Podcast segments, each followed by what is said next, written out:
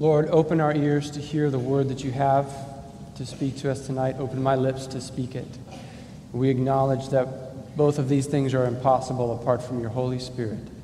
Thank you that you have poured him out through your Son, Jesus Christ, in whom we are gathered and in whom we pray. Amen. Have a seat.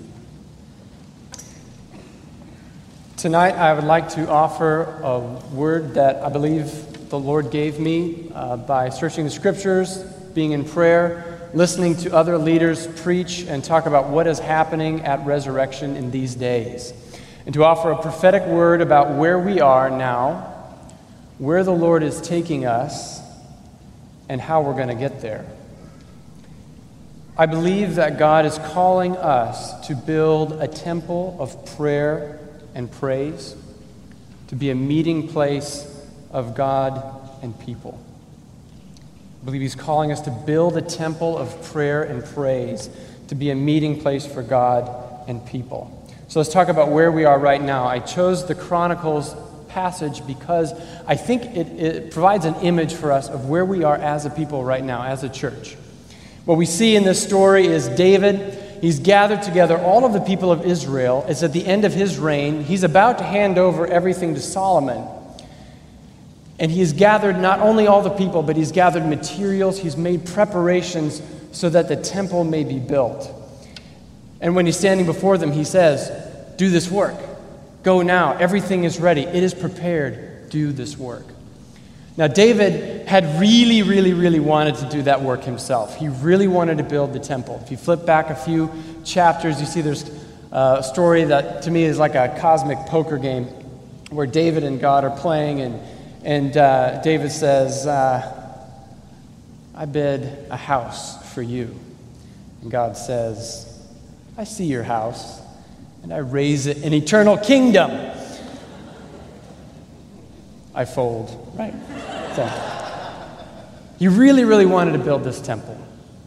But God said, No, it'll be your son. So then David did the next best thing. He did everything he possibly could have done to prepare for the table to, for the temple except to lay the foundation himself. So if you, and I would encourage you, if this is interesting to you at all, check out the chapters in First Chronicles and Second Chronicles that all have to do with the temple. What you'll see there is David gathering raw materials, the gold, the wood, the stones, precious stones. He's also writing up blueprints. He's writing out the dimensions for the temple. He's chosen the place for the temple, where it's going to be put. He's also uh, writing psalms this whole time, which will be used in the temple to provide the continuous praise, the sacrifice, the thanksgiving, which is why this whole project is in his heart to begin with.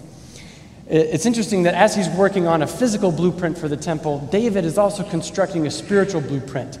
And he, and he has ordered a system of priests by divisions who will rotate and trade off so that there will always be prayer and praise, sacrifices morning and night, thanksgiving, and the wondrous deeds of God being proclaimed in the temple all the time, continuously. Now, this is just for fun, a little side note. As I was looking around in these chapters, I noticed that in all the divisions, uh, the sum of each division came to 24. They were always divided into 24 parts for whatever reason. It doesn't go into the details of why that is, but I find that interesting as we are about to embark on seasons of 24 7 prayer. What David wanted to do was have continual praise and thanksgiving, whether it was a festival time or not, whether there were people in the temple or not. Why? Because God was worthy of praise. And that was David's heart. He knew the Lord was worthy of praise. And all of the plans for the temple, whether the physical plans or the spiritual plans, the psalms and the singing and the instruments that he created for the singers, flowed out of his heart of love for the Lord God. And he passed that on to the people and he said, Now it's your turn. Go and build this thing. The materials, the people, and the plans are here. And I think this describes where we're at as a church and, and even as a diocese as we stand on the cusp of a new season of intense prayer, evangelism, the enlisting of every person for the work to do this spiritual construction. Did you notice in the passage, probably not because you're hungry and tired and it was too long, sorry. Did you notice in the passage um, how he mentioned all the materials and the talents, the talents, the talents, which was for them a description of money, but it's no coincidence that resurrection, you are rich in talents, all kinds of talents.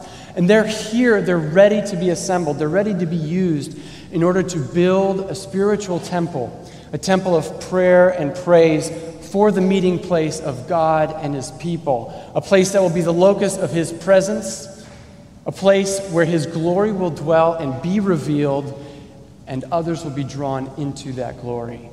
That's the purpose for a temple. That's what David wants. And here we are gathered in a similar way. And I think that is an image for us of where we are.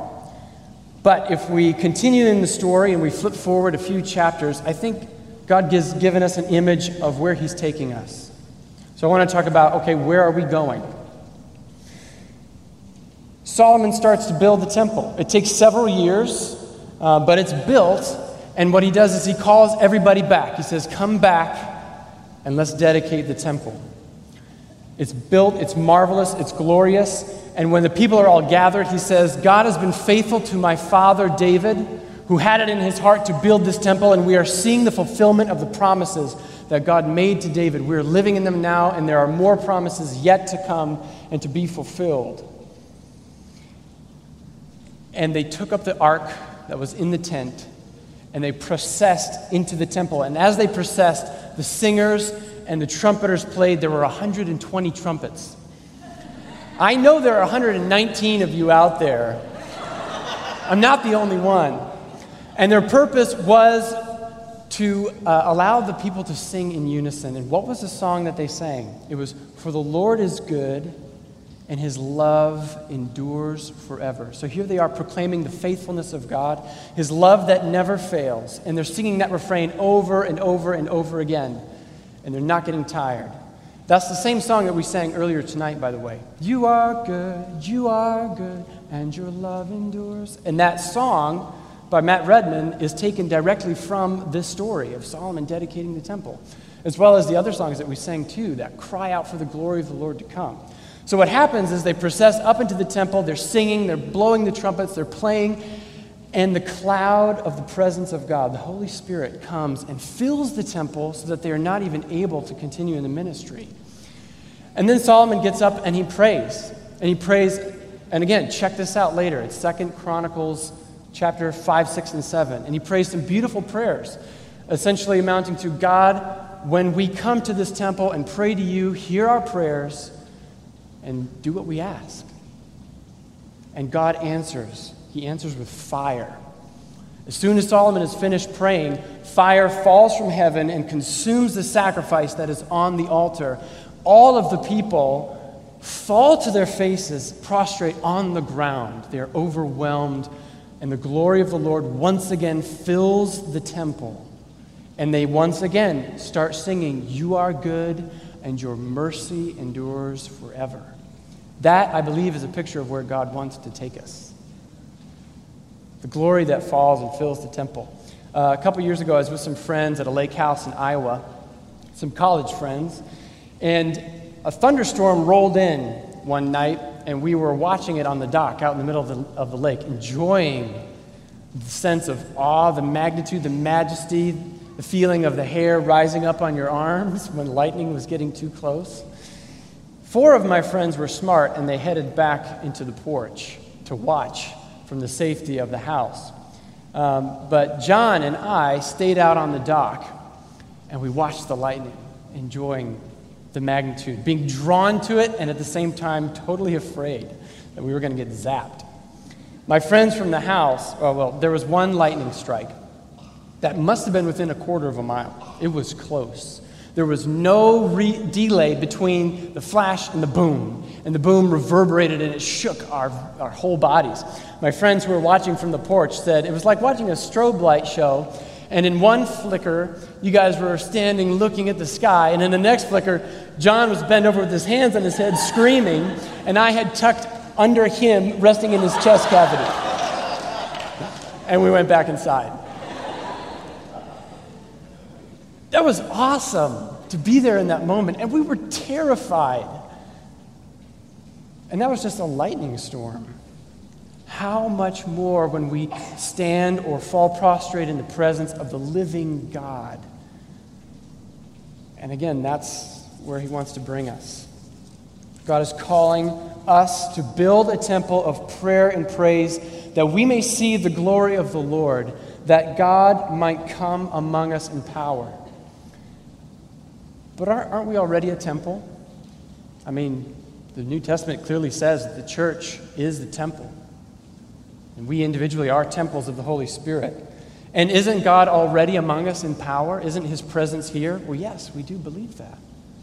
And that is an encouraging thought, and we must continue to take comfort in that thought that his presence is already here.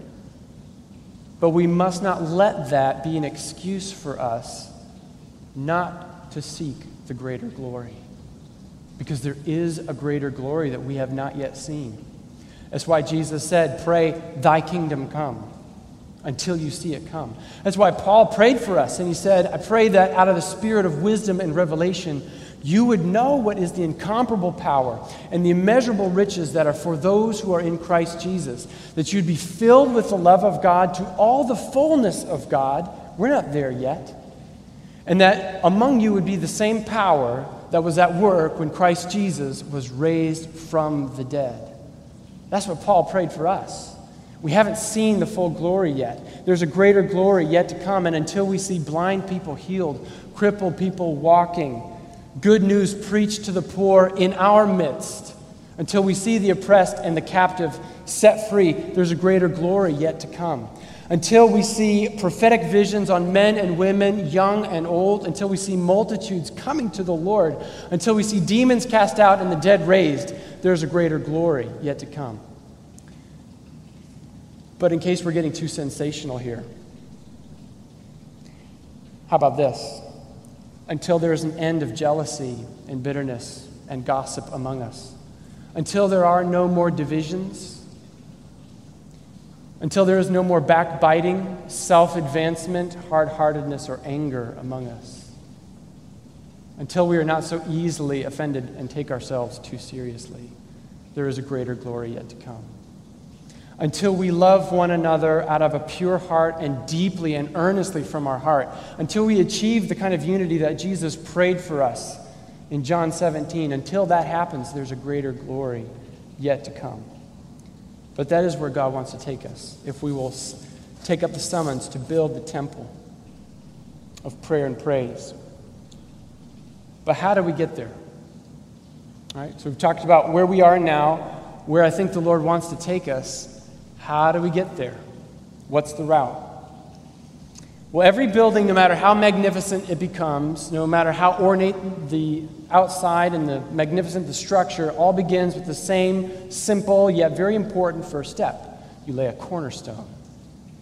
And this temple that we are about to build, whatever God is going to do with it, and the activity and the outpouring of, of things is just too much for me to even now try to name or get my mind around, and indeed it's overwhelming. The things that He's going to do in our midst we don't even need to worry about right now to name them or to try to go all do them right now. Instead, we need to say, what is the cornerstone that we need to lay? If the cornerstone is square and strong and true, the rest will follow. What is the cornerstone? As I was praying for tonight, I was asking the Lord if He had a word for us, a specific word. And I think this is it. This is what it sifted out to that if the Lord were in our midst, standing here, he would say, Ask me, and I will give you a heart like David's. That's our cornerstone. To build this temple, we must ask and seek the Lord to give us a heart like David had. I searched the scriptures in my mind, and I cannot think of anyone in the Old or the New Testament who understood the first commandment in the way that David did, who loved the Lord his God with all his heart, soul, mind, and strength, who said things like, One thing I ask, this alone I seek, to come into your house, to see your beauty, and to inquire of you in your temple.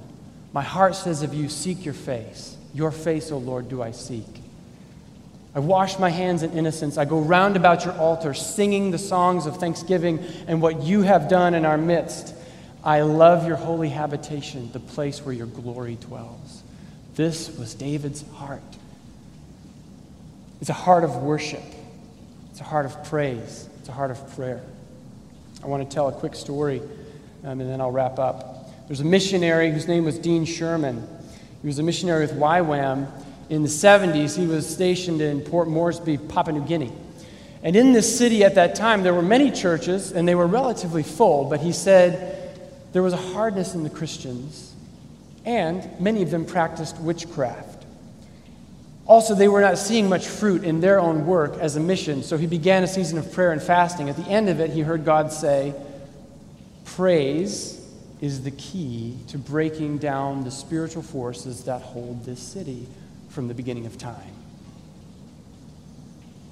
So he said, Okay, Lord, if that's your word, please confirm it. And then he tells a funny story about four different kooky traveling evangelists that he was kind of like unsure about, but welcomed in as they came from four different countries. They all came successively in a matter of a few weeks and spoke the exact same words. Praise is the key to breaking through the spiritual forces of this city. So they said, All right, that's it, let's start praising. And they turned their mission house into a little temple where they were continually praising God. They were shouting, singing, laying prostrate. They were lifting up the name of Jesus.